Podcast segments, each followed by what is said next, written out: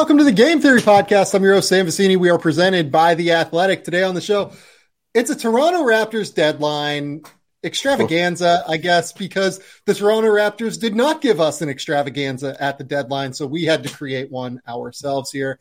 Samson Folk is in the building, one of my favorite people in all of media. I think he does a terrific job covering the Toronto Raptors.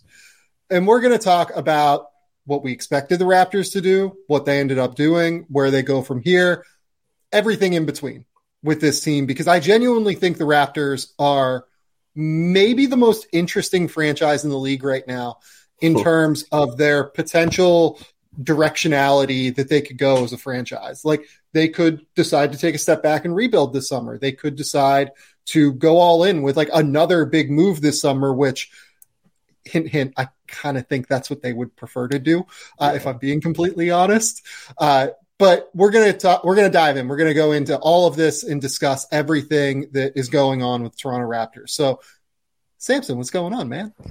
Uh, not too much. Just kind of kicking back. As I told you pre-show, I'm uh, and and many people who follow my Twitter will know, and the podcast will know that I'm working on a big film piece for Scottie revolving around his uh, his passing. So that's been a treat just to kind of vet all his turnovers, all his assists, a lot of the progressive passing, uh, I guess, improvements that he's made. And thank you for the kind words. I'm I'm very glad to be someone's. You know, uh, uh, people enjoy me in media. That's a, that's a nice thing to have. I'm a big fan, and I think that the way I want to start this show is actually by talking about things that I'm not necessarily a big fan of, but I consume no matter what. Yeah. Right. So earlier today on Sports Center, we had Mad Dog Russo, or it was first take, I believe. Mad Dog Russo with Stephen A. Smith and JJ Redick. And these, I know that these are bad for me. I, I know yeah. that I shouldn't watch these, right? But I love them. Every time JJ Redick is on with Mad Dog Russo, it's the funniest thing in the world to me because a JJ Redick has like incredible camera presence. He knows exactly where the camera is at all times. He knows exactly how to like manage his reactions to from exasperated to frustrated to like demoralized almost at what this dude is saying to him. Uh, and on top of it, JJ Redick is trying to win these arguments with facts, right? He's trying to win these arguments with like sense and logic and reason and numbers and statistics. But here's the problem. You can't win an argument with Mad Dog Russo. You just can't do it no matter what, he's going to win. So JJ will be competitive and continue to try to win the argument, but he can't do it because Mad Dog Russo is an institution and this has been occurring for 40 years now within sports media where we know that this guy is not going to lose the argument. So it's one of my favorite things in media that I know is bad for me and I consume it anyway because I love it. Is there anything that you feel that way about within basketball media. You know it's bad for you, but you just got to do it at the end of the day. This might be boring because it's it's basically your answer is that I, typically I don't consume that much basketball media. I do so much basketball work yeah. and so much is film that I try and just completely I lose that aspect of it as soon as I step away. However, yeah. I'm on Twitter. I see when all the clips if it's Shannon and Skip if it's Stephen A. and whoever, if it's JJ and Mad Dog, right? These guys, they can hook me as well. And I can sit there yeah, as well. And I, I think the most interesting aspect is that whether it's by design or whether it's truthful, I don't know his performance, the performance aspect of it. I don't know what's true or not. But it would seem on its face that it's like an incredible example of the Dunning Kruger effect to watch, you know, JJ Redick and Mad Dog that you could be around. He talks about like I was there, I saw it happen. You weren't there, and it's like you've been around for so long and you fundamentally don't understand the sport or how people like operate and succeed. And I don't like to be in that close of proximity and not to and to instead go into like the WWE aspect of it, like big shouting, big voices, nonsensical arguments, instead of like learning intensely yeah. about what you cover, I don't understand whatsoever. But I mean, they have fun with it, so at least that's good for them, you know. yeah, and like at one point in this in today's JJ Redick and Mad Dog thing, he was like yelling at JJ to watch the games. And it's just like, well, he definitely does. And on top of it, like JJ Redick has been a basketball institution now for 25 years between like being McDonald's All American, being a multi time All American at Duke, playing in the NBA for what, like 18 years, something mm-hmm. like that. Like, it's amazing. It's just, it's my favorite thing to watch these freaking guys just go back and forth and JJ Redick try to like JJ Redick, I think he genuinely sometimes I don't think he does anymore, but I think early on he thought like I can win this. I can, I can convince him to get to my side. Now I think he just knows he has no chance. But apathetic. Yeah. Yeah, it's just beautiful. It's beautiful to watch. But uh, a thing that hasn't been beautiful to watch this season, unfortunately, has been the Toronto Raptors.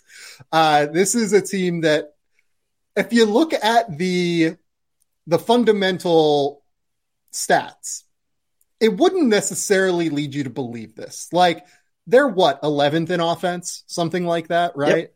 yep. Yeah, 17th they're they're so, 17th in defense. It shouldn't look as aesthetically displeasing as it does.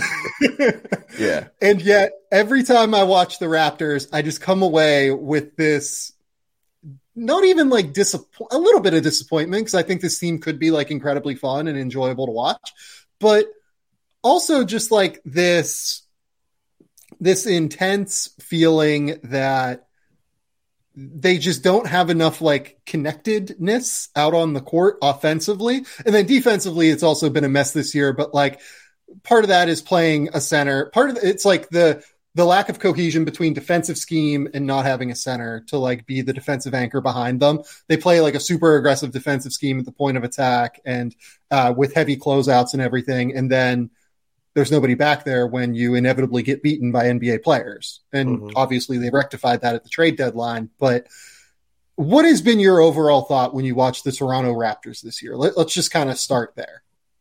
I think it's um, ill fitting. I, I used the term hubris before. I think there is, or or a lack of awareness, perhaps. And, and you can always you can always kind of push back against those terms by saying that they tried, they just couldn't make it happen. And that's the that's a great equalizer in the NBA, or at least when you're critiquing front offices, is that they may very well have tried to create the team that you envisioned or that many people envisioned, but yeah. they couldn't find a trade. They were a couple draft slots too late, all these different types of things. You miss you miss by a margin, then you miss by a mile. Like that's kind of how it shakes out. But the Raptors built the inches are all around us. yeah, exactly. And the Raptors are a team who they last year got a lot of plus, uh, I guess, performances out of the defense, and it was built on bodies, willingness yeah. to sacrifice them, willingness to run like run all over the court nonstop, and that this season hasn't carried over. And you could compare yeah. that to Jurgen Klopp's Liverpool teams that ran significantly more miles than all other teams in the Premier League. You can compare it to certain football teams that play like a certain smash mouth style that couldn't keep it up for years and years. But the Raptors basically what they did was they created an environment where it was the hardest place to play in the NBA yeah. as far as the toll on your body. And they kept asking guys to do it year over year. And you're now seeing like the friction of that, especially when guys want to get paid and might be viewing you know an avenue out of the out of the team i suppose. I think that's a really really good way to put it. I think the liverpool comparison is actually like really apt for people that also watch football in the premier league and everything.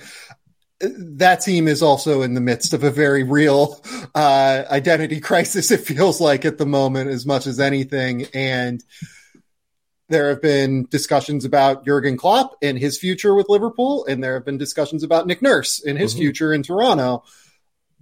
I'll be honest, I don't think Nick Nurse has done a very good job this year. I don't think he has been nearly creative enough in terms of utilizing the offensive skill sets that this team has. I think that the rotational uh, minutes that he plays guys, it, it just seems like it's going to wear them down, especially within the style that he wants them to play. I mean, like if you listen to people around the league, like Nick Nurse grates on people, right? Like mm-hmm. he is, he drives, like he is a coach that is very, very I don't want to say like aggressive necessarily, but like he he he demands a lot from his players uh, in a very real way. And I wonder if that is catching up with Toronto. How would you assess? And it kind of goes toward what you were talking about before, but how would you assess Nick Nurse's ability to kind of adjust to what's happening in the vein of what you said? Because you're right. Like there are a number of different, a number of different uh, other motivations on this roster right now, from Fred, Fred VanVleet's contract, from Pascal Siakam's potential extension to OG Anunoby um, wanting a bigger offensive role, and then also coming up for an extension after next season. Like there are very real motivations here, and, and I think that part of the problem for Nick Nurse is that it feels like he hasn't quite adjusted to that in a way that makes sense. To, not even makes sense, but like in a way that has bred success for this team. Yeah, I think there are some teams that do a much better job if they have, because the Raptors are the only team like the Raptors in the NBA who have like OG, Gary, Fred, Pascal, Scottie, all over 15 points. The offensive hierarchy gets shifted mid game in strange ways. It stagnates. It gets supercharged for moments in time, and guys look a lot different. There's there's not a lot of cohesion there. And other teams, I think, with a bunch of good, interesting players. Sacramento is a great example of this. They figure out a way, and luckily they have Domantas Sabonis to kind of grease the wheels of that happening. Yeah. But other teams figure out ways to get guys more involved. And the inherent stagnation of Nick Nurse's quote motion offense leads guys to kind of hunt for their own shot. And this also leads back to something that Nick Nurse said about OG Anunoby in the summer. OG, the rumors came out this summer, uh, reported by Jake Fisher. And then at Summer League, I believe, Nick Nurse hops on a mic. He says that he tells guys they can have a possession. You know, he works and he talks to guys and he says, if you get the offensive rebound, the possession's yours. And the people hear that and they say, okay, so OG is getting possessions. Sorry, not offensive rebound. Defensive rebound, you take it up the floor. And yeah. that's four, five possessions a game and it's also reliant on somebody else stepping up to screen for you. It's also somebody making, you know, either the baseline cut or the 45 cut on the weak side of the floor to like help shift the defense as you're coming downhill. It's a five, it's always a five man play, even if it's a two man action, right? And the Raptors, they, they haven't had that buy in. I also think that certain guys expected more structural help. This is something yeah. that the Raptors have been really light on. Um, Pascal has been able to thrive without the structural help. Scottie last year surprised everybody in his ability to thrive without the structural help. OG has not thrived without the structural help. And clearly, OG is a guy who believes that he should have structural help to become a certain a level higher of an offensive player, not only in name, but in like the actions that are given to him, the the cachet he has. And Fred VanVleet had some friction with that. There's other players who have, and for I'll say Fred since he spoke about it openly. Other players have had friction with that, and Nick Nurse, the offense hasn't been significantly more diverse. He just kind of toggled roles, and it's other guys get those possessions. It's not working into an offense that seeks to enable five guys at once. It's just switching guys, which yeah, yeah. there's a limiting factor there, obviously. I think that where I'm at with this team before we move into like the roster and where it goes from here uh, and like the deadline and everything. If they are going to bring back like the core of this roster, say like Fred, Pascal, Scottie, OG, they re-sign Poeltl, everything like that. I think I would prefer them to make a coaching change. Now, if they're going to change up the roster and do something different. They're going to move OG. They're going to, you know, sign and trade Fred VanVleet for something else. They're going to, you know, do a variety of different things. I think then it, you know, you can run it back with Nick Nurse and see what works here. But I do think that we've kind of seen enough with this coach and this core that they're not getting the most out of the talent level that they have on this roster how do you feel about the way they should move forward at the coaching position because it's obvious it's fluid, right? In terms of front office, coach, roster, everything like that, right? Mm-hmm. It's it's interesting because Nick Nurse, I think, at his what he's what he was able to do, his resume is built off of a championship winning season, and then is built off of the 2019-20 season. Let's say where they and his music.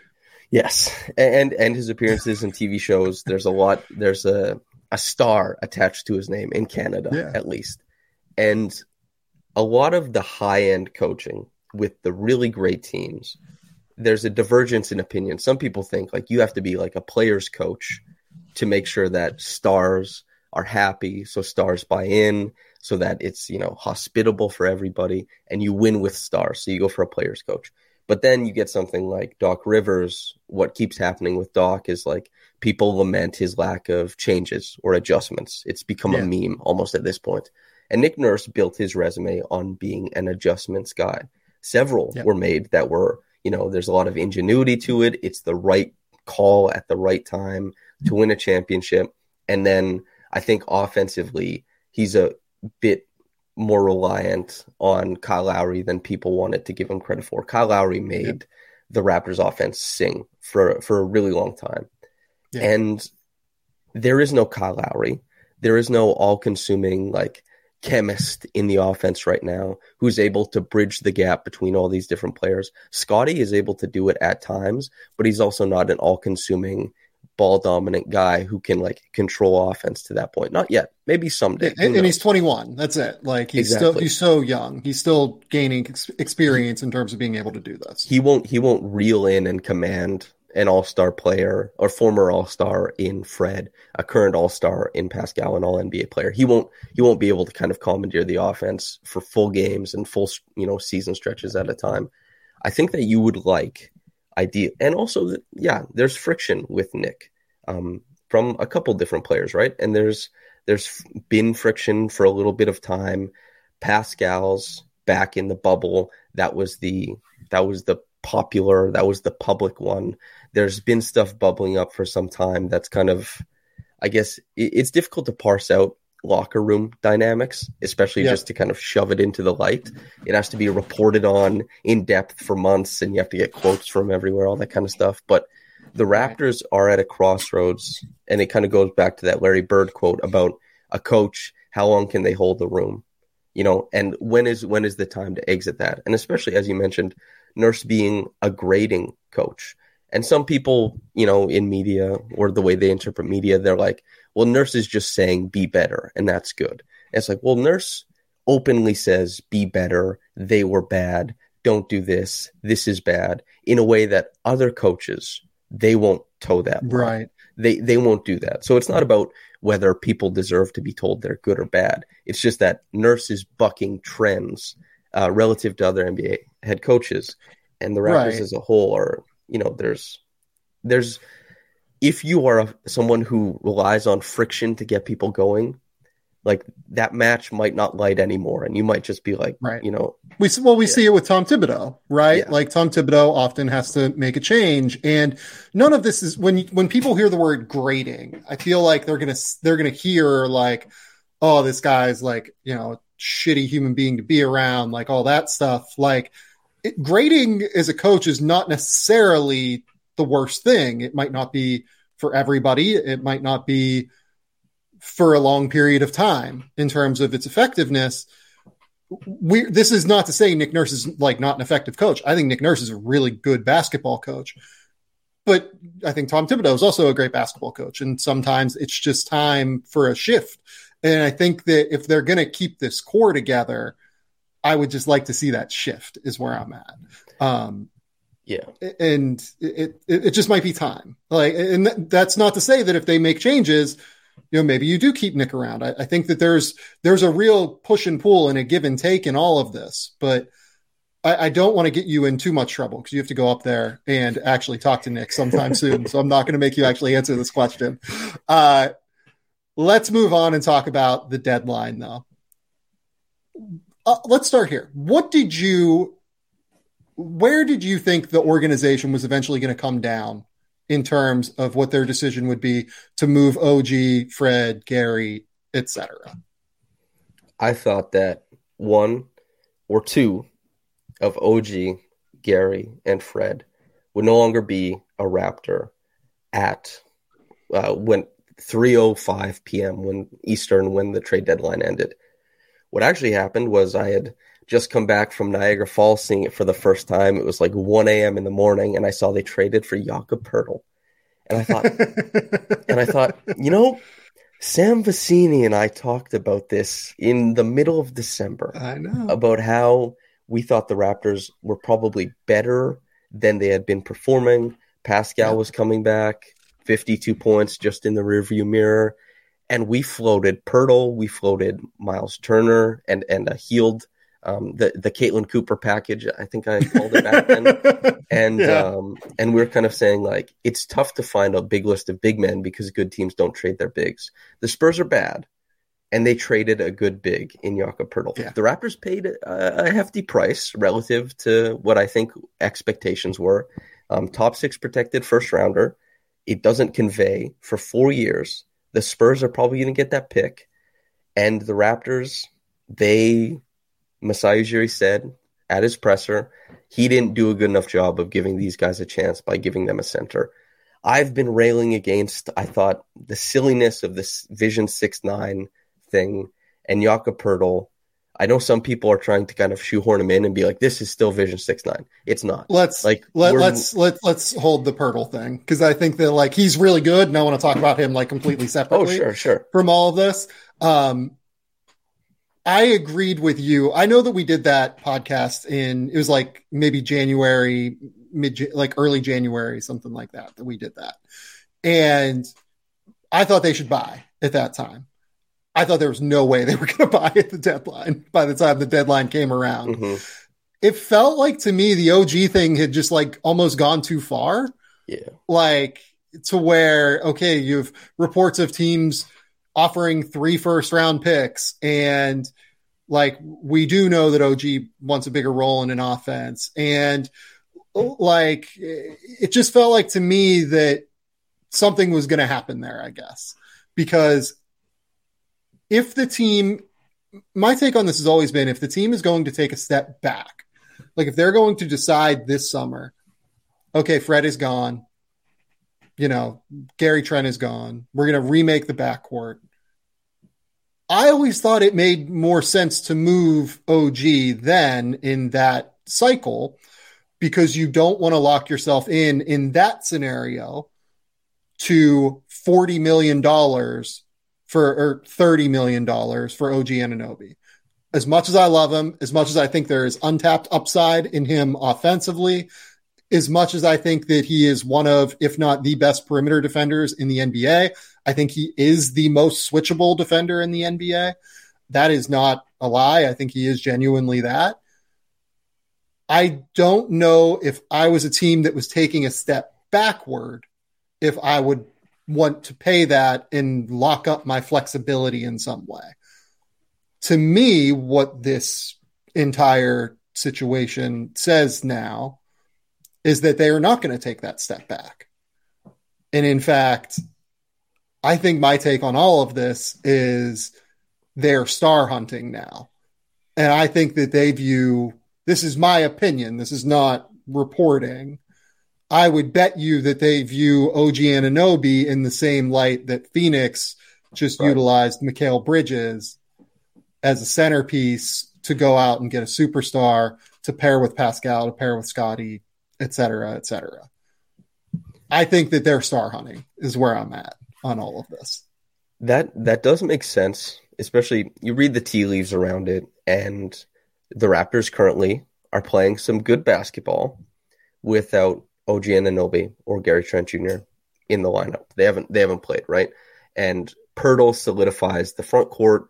Precious Achiuwa gets to play power forward and some backup center minutes, and Pascal and Scottie and Fred looks really good right now too. The defense is still very ho hum, obviously, but the offense has come around. Um, the Raptors have created a situation where they are now kind of. You looked earlier in the season if they were missing a guy were missing two guys, it was like the end of days. They had no no depth. And now right. they have a very strong nucleus if they are star hunting in probably Gary and OG. And also, if you are star hunting, you're not as scared of the luxury tax that is obviously looming if they plan to run it back. And that's so, right. yeah, that's that's an interesting way to look at it, and could very well be true. Um, I have I have no reporting on that or anything either, but that's yeah. Teams want to star hunt. It's a fun it's a fun thing to do as like a front office member is to hunt for stars. So yeah, and and Masai obviously wants that too.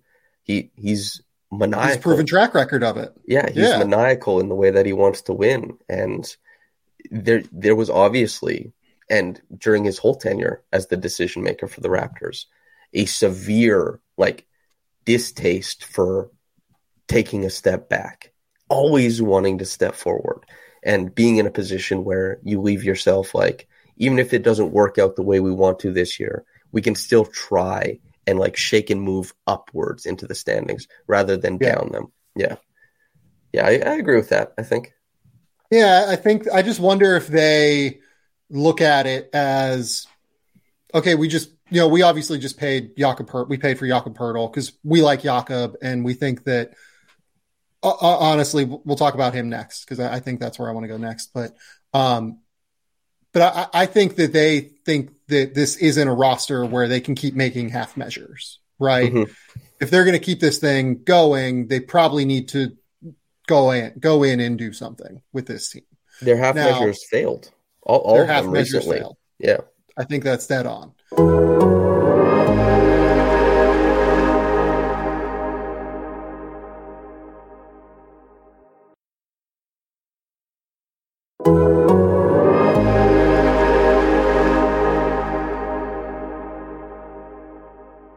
Having said that, Jakob Poeltl could be seen as a half measure. mm hmm Jakob Poeltl, though, is a guy that they have familiarity with. They obviously selected him, then moved him in the Kawhi Leonard deal. They're bringing him back. They know what he is. They know what he's good at. They know exactly who he can be. I believe he never played for Nick Nurse's head coach. Is Correct. that right? Yeah. He Nick was an assistant there while he mm-hmm. was there though, so there should be some familiarity there at the very least my overall opinion of this though is that I wonder if this deal ends up having something of an impact comparable to a star deal because the replacement level in terms of what the Raptors yeah. were getting from the center position it was genuinely 30th in the NBA it was below replacement level. All due respect to Christian Koloko Khem Birch the smaller guys that they've run out, like there have been a lot of moments where they have played Scottie Barnes at center. There have been moments with Precious Achiuwa as the biggest guy on the court. All due respect to those guys working, and th- those latter two guys particularly, I think are great players. Having a guy that is seven foot tall is a real deterrent at the rim and has the skills that Jakob Poeltl does is just a different beast it's a different ball game in terms of having a real defensive anchor back there. As you mentioned, Masai Ujiri mentioned it in his press conference that he kind of felt like he owed it to this group to yeah. give them a center and that he kind of felt like he might have in not so many words screwed up not giving this team like a real center as a defensive anchor on the interior. Uh, where do you fall on the Jakob Poeltl move? Because I-, I loved it. I thought it made all the sense in the world. So I had a like a I don't know, drunk brain addled uh, 3 a.m. video I made when that, that first came out. And I think that it was very interesting that they made that trade. And everybody's expectation was that some Mas- Masai is still cooking. Something else will adjoin this trade. And obviously that didn't happen. What was immediately immediately apparent is that the Raptors are a much better team now. They are better at things that they used to be they, they're probably good at things they used to be bad at. That's a huge thing in the NBA. You know, it's it's hard to to flip that switch. And the Raptors have been operating, as you said, at such a negative at that position. Even when things go well for them, it's still extremely taxing. Like even if Precious Achiuwa has his game at the five where he changes shots and he steps out on the perimeter, he still doesn't have the proximity to the basket or the size that Poeltl does. And guys like Pascal and Scottie are still going to feel the toll of returning back to the paint to bang around and still try and make it work. And Poeltl kind of just pah, seals all those problems up, right? Yeah. Um, somebody did like the the flex tape meme where you slap the flex tape over the water. Yeah. That's Jakob Poeltl. he shores up a lot of what they do, and they've been bad at a lot of things that. Well, and yeah. Yeah, to, to give you some context on that for the listeners, they are bottom 10 in terms of percentage of shots that are taken at the rim, Yep. and they're bottom 10 in terms of field goal percentage against at the rim. So this is a team that genuinely needed real help in both fronts here. One of the things that you often say that I think is really, really smart is this idea that great players can do great things consistently, right? Mm, to be a great player, you can't just show flashes, right? You can't just do this, you know, once in a while. You can't do it two times every four games where you're, you know, having this incredible impact. It's the great players in this league, they do it night after night after night. And that's what makes them great. That's what makes your scoring averages go through the roof. That's what makes you a defensive player of the year candidate. It's being able to repeat that performance night after night. And I think that giving Precious and Scottie those responsibilities at the rim often stops them from being able to repeat their performance night after night after night because they are being tasked with things that are inherently difficult for them that aren't necessarily in their comfort zone that just frankly take a physical toll on their Mhm. body in many ways. Getting Jakob Poeltl, I think that not only will the replacement level be drastic, like going from negative replacement value to very, very useful center that is probably a top 20 ish center in the league is super important. But more importantly, I think the role allocation around those guys, around Jakob, is going to allow more success for everyone involved. Yeah. So just to like make this for the listener really poignant, uh, we can relate the the Jurgen Klopp Liverpool aspect of it, um, which by the way, Evan Gualberto was the first person who we were talking about that. He suggested that to me. But the Raptors were 13th in the NBA and how many attempts they allowed at the rim last year. And what they did was democratic rim protection. The reason that they were able to keep teams away from the rim is that they were meeting ball handlers higher up the floor. And their Hmm. point of attack defense was better last season. Those two things combined to keep teams away from a rim that the Raptors they still struggled to defend last year when people got there. That's the physical toll. The Raptors this year, they didn't have the chutzpah to meet guys as high up the court. They didn't have Yeah. it to stay in front. The rotation, the connectiveness was not there defensively, and everything fell apart. They go bottom 10, and I'm pretty sure they're bottom three in percentage allowed currently. Um, that'll probably change and trend positively with with Jakob there. Putting Jakob there simplifies everything. Less miles traveled, you still get the benefits of guys missing shots because he's there, and it helps immensely. And um, that that's kind of the simple point to make defensively is like, and and for people who are listening, they're like, that sounds like what centers do. It's like, yes, the Raptors have not had what a center does. yeah, it's tough, man. Yeah. I mean, genuinely, like Christian Koloko was their best option in Mhm. terms of that all season. And defensively, I think he actually did okay. Yeah. The problem is that offensively, he can't catch. Like that's he's tough time. Yeah. real problem. A- And, like there's just defenses don't in any way respect him as a threat, as a roller, as a dunker spot player. They just don't really care what he's doing out there. Mhm. And as much as I think he's an interesting prospect, if they can figure out just seriously, as much as anything, just catching the basketball for him, uh, catching very, you know, quickly processed reads uh, from the ball handlers and everything like that. Like that would go a long way for him, I think, and screening and a few other things as well. Like it- it's more little things for him that I think he needs to fix. They just needed a guy that can do it on both ends. And I think Yeah. that one of the interesting things that's worth talking about with Jakob Poeltl is the impact that he's going to have on offense. Now, it's all positive for me except for one aspect that we'll talk about in a minute. But I, I really love the way Jakob short rolls. I really love the way he processes basketball. I think that he is a really smart passer and playmaker. He's really smart as a reset option, you know, going out. He knows when to reset the offense essentially uh, mm-hmm. uh, and understands when to be aggressive, when to be conservative. More than that, he's an absolutely monster screener. Mm-hmm. Like one of the absolute best screeners in the league. And that is going to be enormous for Fred VanVleet, who I felt like has struggled to get that little bit of separation this year yeah. for the most part. You give him that extra, just, you know, split second of separation from an on ball defender at the point of attack. It's going to be really, really big for him.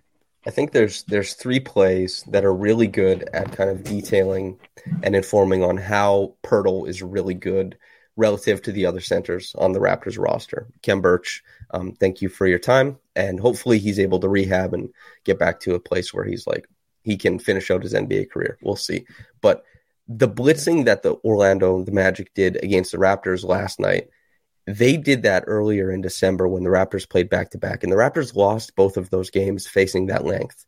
The blitz, one of the first ones that they faced, Fred pops it over the top. Jakob kind of walks it down the court Precious makes that baseline cut. It's a laydown. It's a dunk. Later in the game, you also get Pascal gets blitzed. Poeltl pops out, catches it just below the three point line, sees the defense in front of him, one dribble straight to the rim. And then additionally, not even with a blitz, but a hedge and recover, when the Orlando Fred picks up the ball and pick and roll, right? He looks into the corner to look off the tag for Poeltl. And Poeltl that whole time is showing himself present to the yeah. passer and is moving himself downhill without and still maintaining that massive catch radius and making it easier for a guy who's short with short arms and doesn't have the wide passing angles that other guys do to make yeah. himself available for, for Fred VanVleet, who had 15 assists. A lot of that is because Poeltl was a big target. That is something that Precious can't do he he's not as clever on the roll. He doesn't know how to show himself to maintain the pacing. Koloko certainly doesn't. Khem couldn't. Thad can't. And Poeltl is also the guy who finished 15 of his 17 shots last night. There's there's no there's nothing even close to that on the Raptors roster currently, and it completely transformed. Even if it's just for one game, because the other games he didn't score a bunch, but for one game, you saw how a guy with his skill set can completely, you know, radically change how the Raptors approach a certain defensive coverage. And, and, they won because of it. Hopefully they win more games because of it going forward. yeah, as we talked about defensively, you know, they've been 17th in the league, and I think there's been a real disconnect in terms of the mm-hmm. strategies that they utilize uh, versus the personnel that they have just at the center position, particularly. What have you thought of Jakob's impact defensively at this point? You want to know something funny? We have like the ultimate small sample size theater. Through three games, the Raptors are 30 points per 100 possessions better with Poeltl on the floor. Their defense overall, it's 36. So, and not only that, but uh, Louis Zatzman, um, the editor at Raptors Republic, he went through every single possession that Jakob has guarded in the pick and roll in in the th- in the three games since, and he's done a fantastic job, kind of detailing that while Poeltl is playing higher than he's used to over the past however many years, he's still done a really good job because he he stays so square. Even if a guy really has the corner, it's still yeah. tough to turn the corner on him. He's been fouling more because a the effort ratcheted up once he was no longer covered in the Spurs malaise of like we're a bad team for so long. He's been playing. The, those guards are so bad at getting through actions. The Spurs guards, like yeah. it, it's just, it, it, was really really hard for Jakob. The, the other thing Jakob does is he keeps his feet active. Mm-hmm. Like this is something I wrote about with Jusuf Nurkic uh, over the weekend, where Jusuf will just stay flat footed. And let's be fair, Jusuf Nurkic is going through a calf injury at mm-hmm. the moment.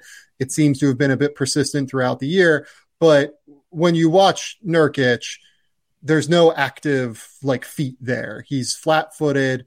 He's trying to like angle his body more than anything, as opposed to having active feet and potentially trying to change the angle for ball handlers mm-hmm. and be aggressive in doing that as the big defender in a drop or in a flatter pick and roll coverage.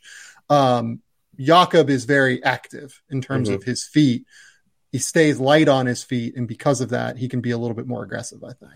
It's it's also he he's pretty good at flipping his hips instead of Yep. some guys they want to open up and you'll see them sidle guys out to maybe the 45 but um Jakob typically he'll keep his angle and he'll flip at the last moment so he can kind of maraud them as they try and get to the rim like he'll he's pretty good at not fouling from behind if the guys get the Yeah. edge which is isn't the I guess prototypical way to play in in pick and roll coverages but with his quick feet I think he manages to do it which is um, I think also benefits the Raptors in a rotation heavy scheme still. But um, he's been awesome defensively. The Raptors have been absolutely terrible when he's not on the floor because they're probably like, wow, we have a center. This is so great.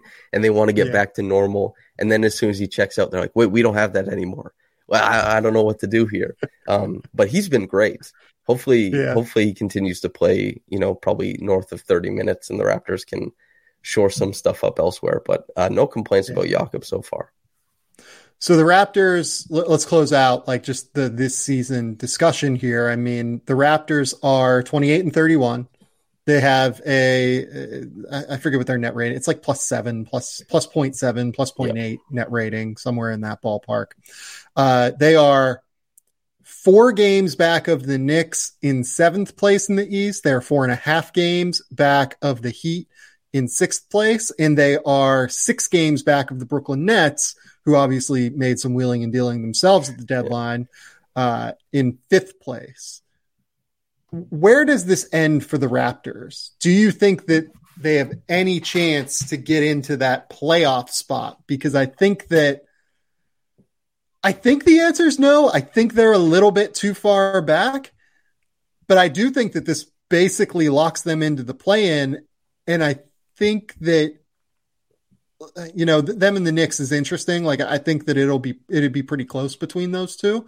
Um, I do think that they would be favored right now to make the playoffs in my mind. hmm Yeah, I don't. Considering what they have currently, I don't think there's a version of events where they they don't make the playoffs. I think they'd make the playoffs. Um, Yeah. yeah, however, however, you run the simulation a hundred times, they're they're making it. I would say north of like seventy percent of the time, probably. Uh, I don't know if they catch the Knicks. Uh, four games is actually a lot more than people think with this short of a runway Yeah. left.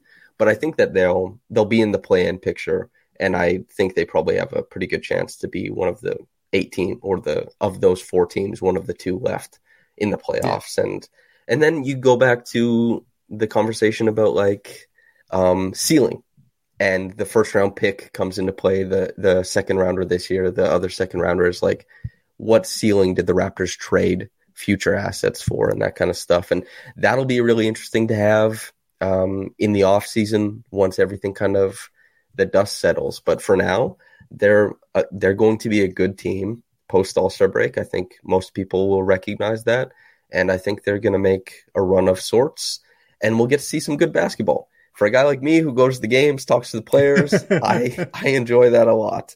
Um, I don't know about the future, but the now it's more fun for me personally, which is good. Yeah. Yeah, you need uh you need some fun basketball to watch. You you have earned it after sitting through nearly 60 games of this Raptors season. Let's finish up by talking about the future here. The Toronto Raptors, Fred VanVleet is a free agent. Jakob Poeltl is a free agent. Pascal Siakam is extension eligible with one year left on his deal.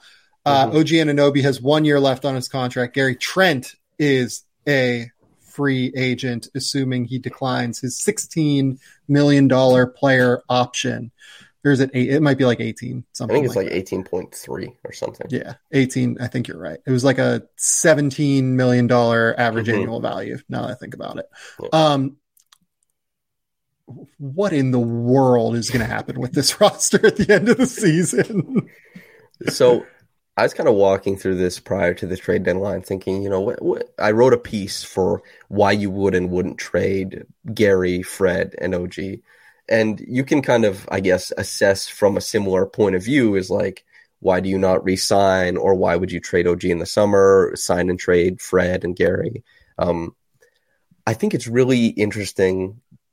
F- Fred, if you want to be a good team in the NBA, how do you not pay Fred? And I know this will be upsetting to some Raptors fans, but it's like, how do you forego the point guard spot in a heading into a season where you want to be good at basketball? Yeah. Point guards, uh, like having a guy out there to run actions, move you through sets, defend at the point of attack, even though that's significantly worse this season than it's been historically for him. It's like you have to have a replacement plan there. I don't know. It's hard to even scheme up what that might be for the Raptors, right? So it looks like probably Fred sticks around. Jakob is as big. I know Jakob is Pascal's friend, and like much has been made of that, but Jakob is as big an assist to Fred's game as anybody else's on the roster. As you mentioned about giving him the extra um, coverage out of screens and stuff like that. Um, it, it's tough to imagine Fred going anywhere. Gary, I guess the Raptors, just because of how difficult it is for them to sign free agents, even after winning a championship, we saw that they typically pay guys if they're there. If they find a number where Gary they're comfortable, um, I, am sure they re-sign him. I think they I think they re-sign everybody, and it does seem like either they try and man be really good next season, make a move, or as you mentioned earlier, just kind of spitballing. Maybe it's star hunting.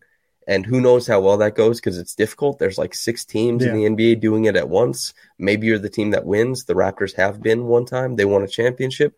Maybe you're the team that loses and you're directionless like the Raptors were after Giannis, not, you know, right. taking uh, free agency or taking free agency off the table. It's tough, but I, I think those are the two options. It would be insane to me if they let guys walk after giving away or trading a first round pick for next season um, planning on being good. So I imagine it's one of the aforementioned two situations. Yeah. You know, it's interesting to me. Like,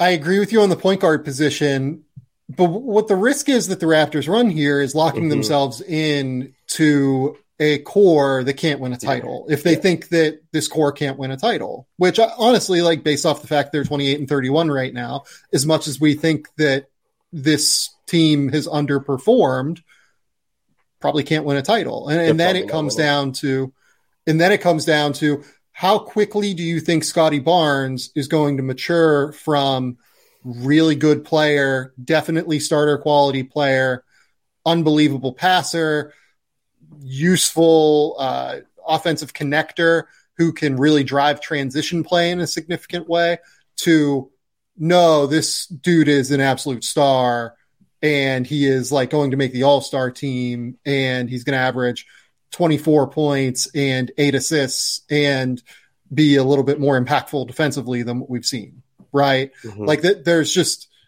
there's a leap that needs to happen from Scottie in that case, while also not seeing Fred Van VanVleet, who has played uh, let's see here, approximately 7 billion minutes in the past four seasons, I believe, based on stats. Uh, Only second billion. to James Harden, I think, over there. Yeah. um, and by the way, Pascal Siakam is very closely behind at 6.9 billion minutes over mm-hmm. the past four seasons. How long do these guys hold up? Do they hold up long enough to where, you know, Fred Van VanVleet and Pascal Siakam can intersect with like the first or second season yep. of Scottie Barnes' prime, right? That's where this gets really hard. And that's kind of why I thought that they would end up selling at the mm-hmm. deadline mm-hmm. because I think they got a little bit worse from when our original conversation was. Yep. Um, I, I thought that their move is going to end up being to sell. And on top of it, like the guy that you can buy into, like being in the prime and then also like having real upside moving forward as a scorer is OG Anunoby. And you can't extend OG because OG is on a salary number that is just too low. It's going to be like 19 mm-hmm. million or something next year.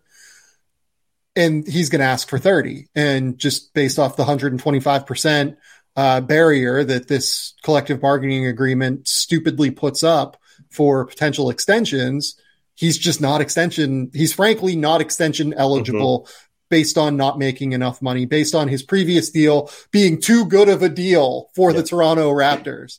Uh, it's so dumb that the CBA does that. But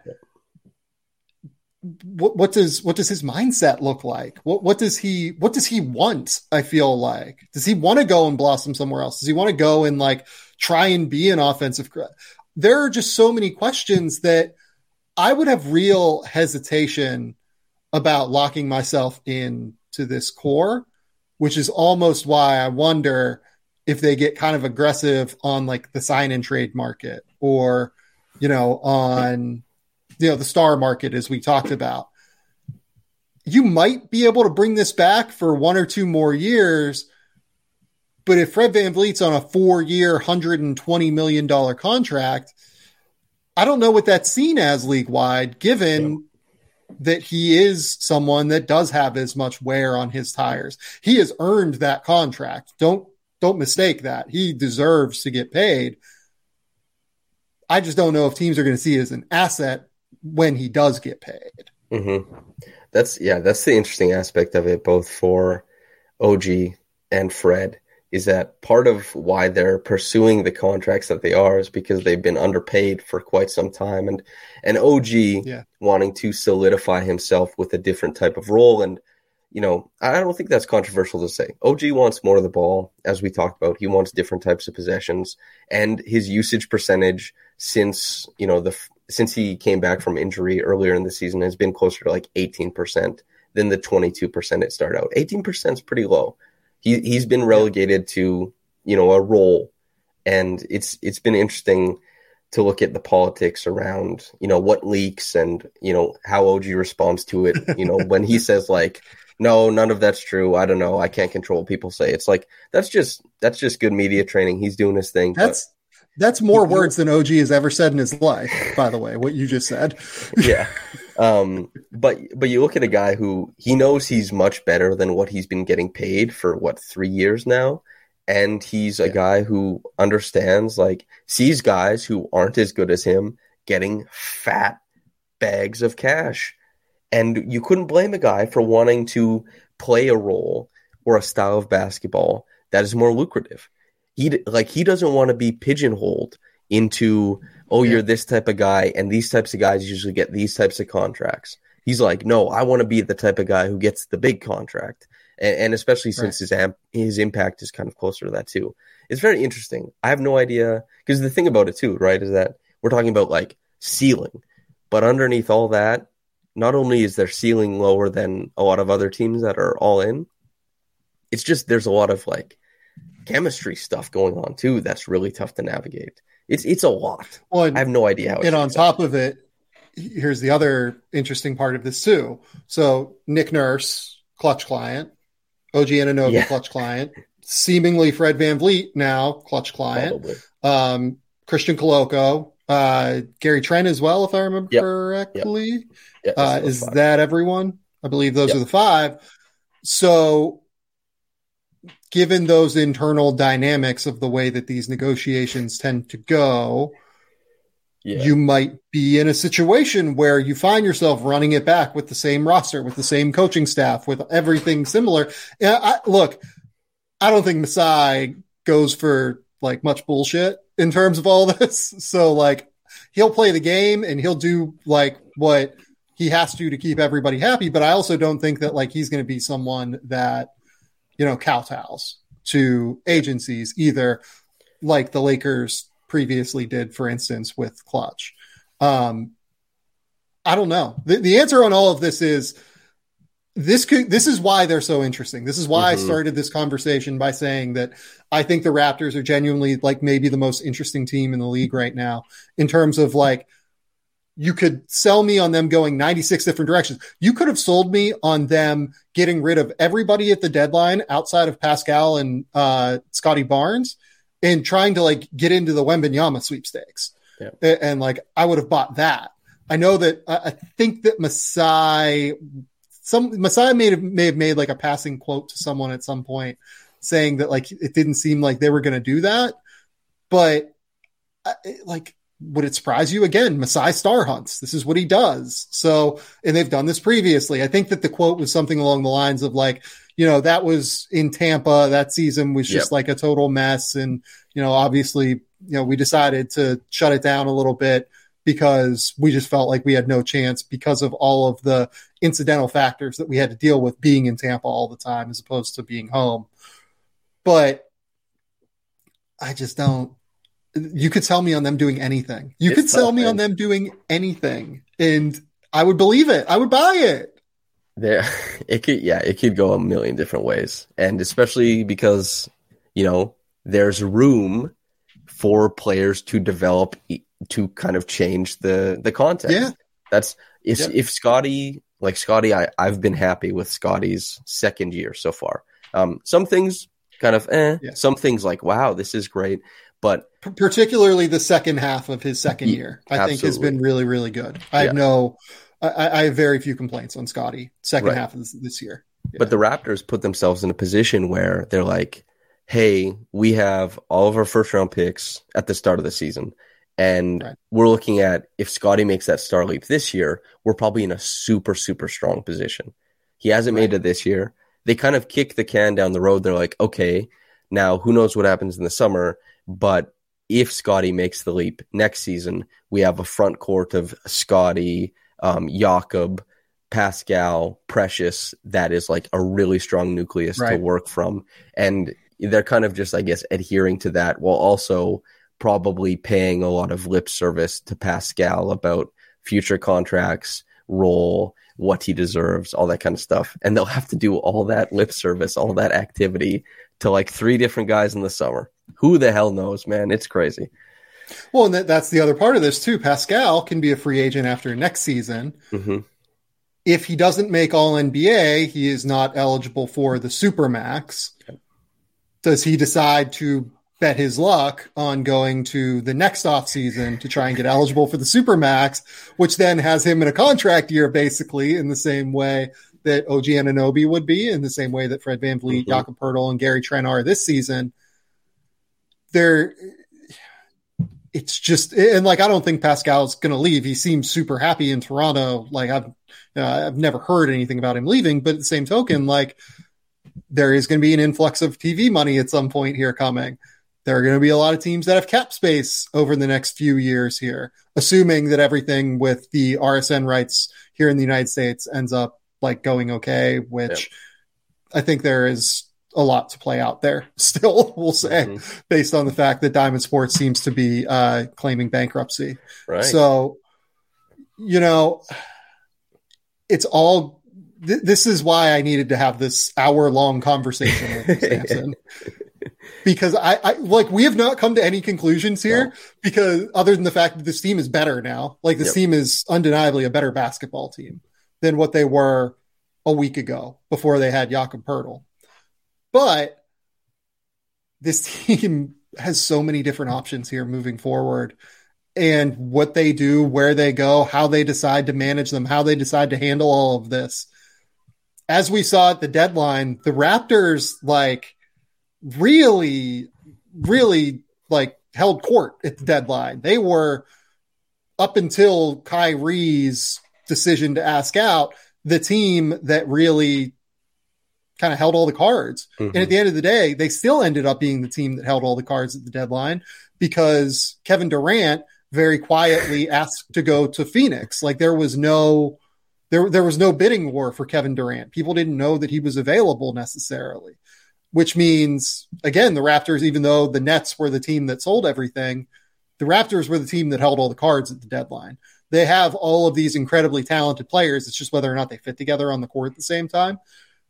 So the fact they have all these players makes it so that they will continue to be incredibly important, either via sign and trade or uh, via moving OG Anunoby in the offseason or whatever they decide to do, go star hunting.